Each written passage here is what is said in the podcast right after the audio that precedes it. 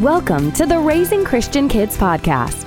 Your host, Leanne Mancini, is extremely passionate about helping children to have a strong foundation in Jesus. You will be equipped with methods and techniques to help solidify a relationship between your child and Jesus. So let's dig deep and raise strong Christian kids.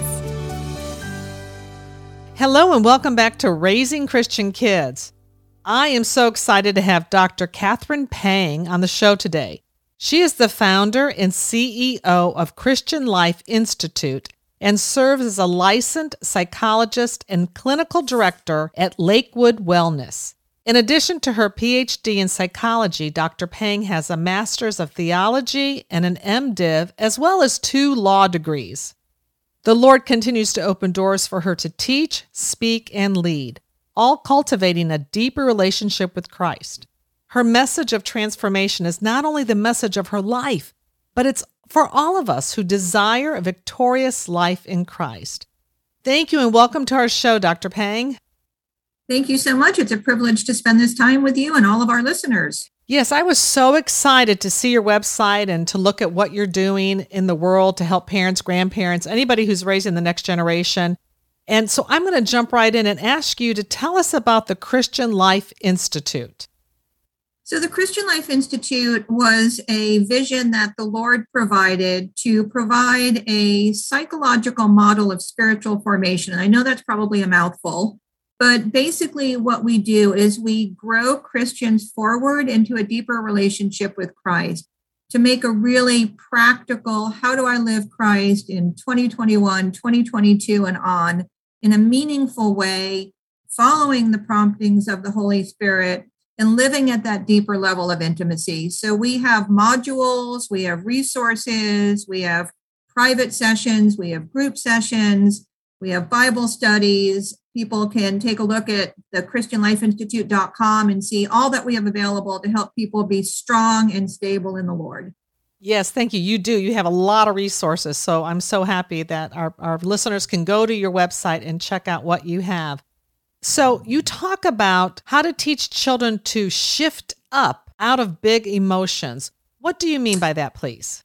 Yeah, so this is one of my favorite topics, and the word shifting is critical. I, I like to use a lot of alliterations and S words. So, shifting is an important skill set we tend to live very reactively. I like to help people understand that our limbic system, which is that lower part of our brain where our emotions and our feelings, our sympathetic nervous system, which is that fight or flight, get activated, is that that's where those big emotions come from. And it's really easy when we don't like something or someone says something or does something or we're disappointed or can't have something that those emotions kick in and teaching kids to take a breath. So, pausing is critically important to be able, the power of the pause, as we like to call it, to learn how to take a breath and shift up into what we call the prefrontal cortex. That's the front part of your brain where those higher level cognitive skills live, the ability to make more rational, non emotion driven decisions live, so that kids recognize because their body, their physiology, as we refer to it, which gets activated very quickly. And even you adults listening, you know, think about what happens if you get frustrated, what you feel in your body, or disappointed, or something's not going your way. When you're little, those things are much more powerful. Not that as adults, they're not powerful as well. So, helping kids understand that our physiology does not have to control us I don't like what my body's doing right now. I don't like what I'm feeling, but I have a choice to down regulate and teaching kids that they have the choice to shift and don't have to be captive to their limbic system is a really important skill set. Well, could you give us a, a, an example of how a child would do this? Maybe a scenario? Yeah. So, number one, parents, grandparents, caregivers, big people, whoever is listening, this is where you also play an important role we don't want to get into what is referred to as a Godzilla King Kong throwdown. Um, that's where you know you can imagine Godzilla, King Kong. You've got two you know giant sort of reptiles or animals in their limbic system, just kind of trying to prove a point. And parents, grandparents, caregivers, adults, you get frustrated. You now start to start to argue out of your limbic system. and you're just going to go nowhere fast. And all we're doing is f- throwing fuel on the fire. So if you can take a breath and you can model, I get whatever you're feeling, whatever just happened is really disturbing. I get your body is maybe causing you a lot of distress. So how about we try taking a breath together? Let's breathe. Take a moment. And let me teach you something. Right now, no matter what is going on and how unhappy you are, how miserable you are, we can shift. We can shift up. Watch. I'm going to shift up and I'm going to become calmer. I want to hear you. I want to listen to you. Can we figure this out? Now, if they're in a full blown meltdown, you know, that's going to be much harder to do. We don't necessarily teach these things in the midst of crisis, although crisis is always a good time for exposure therapy for practicing.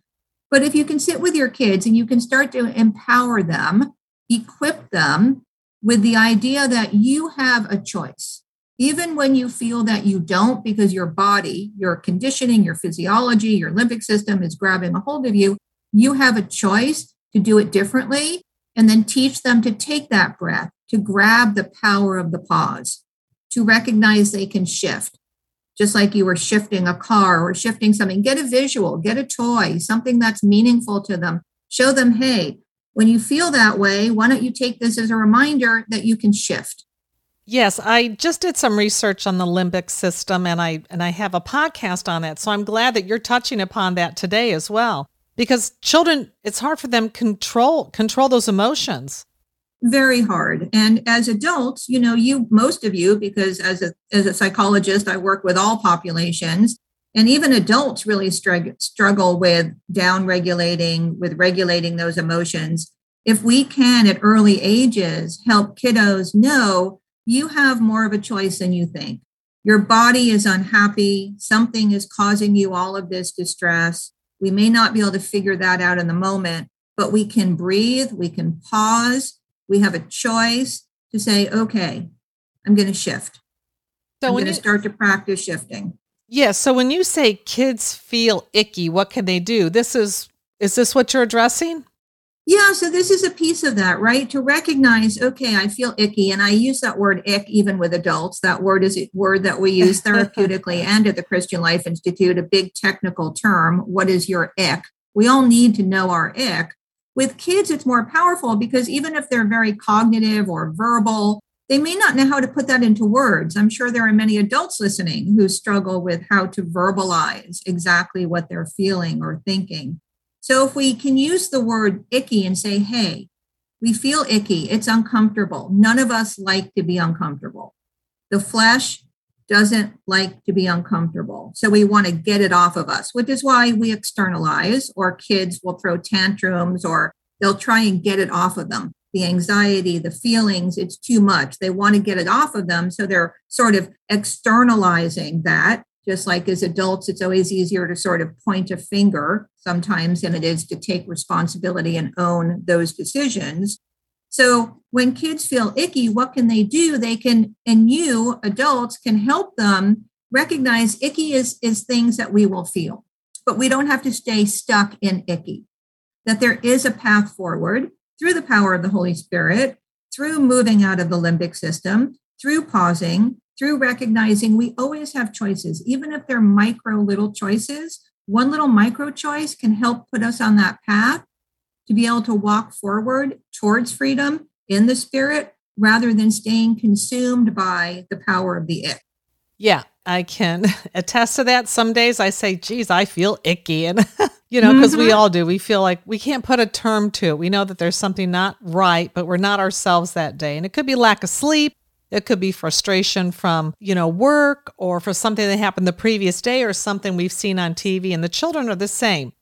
Exactly. Brain, what brain skills for children can you share with our listeners? Yeah, so we've been talking about several of them. So, brain skills, what we call the executive function or metacognitive skills.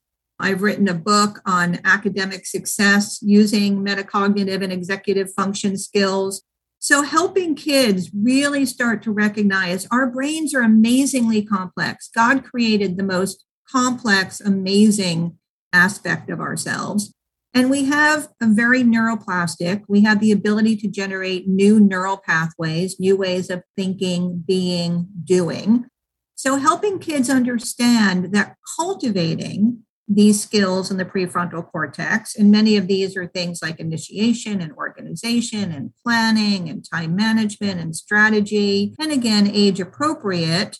But even at the very young ages, we can help kiddos recognize that their brains are often directed by what they're choosing to think or focus on rather than allowing the limbic system to be the driver of, of ourselves. Let's start to use those higher level executive function prefrontal cortex skill sets to be able to navigate the challenges of life, the difficulties, the frustrations, whether it's not being able to have more screen time or being disappointed because we were supposed to go for ice cream whatever that is, we can learn how to use our brains to help us navigate what life brings us.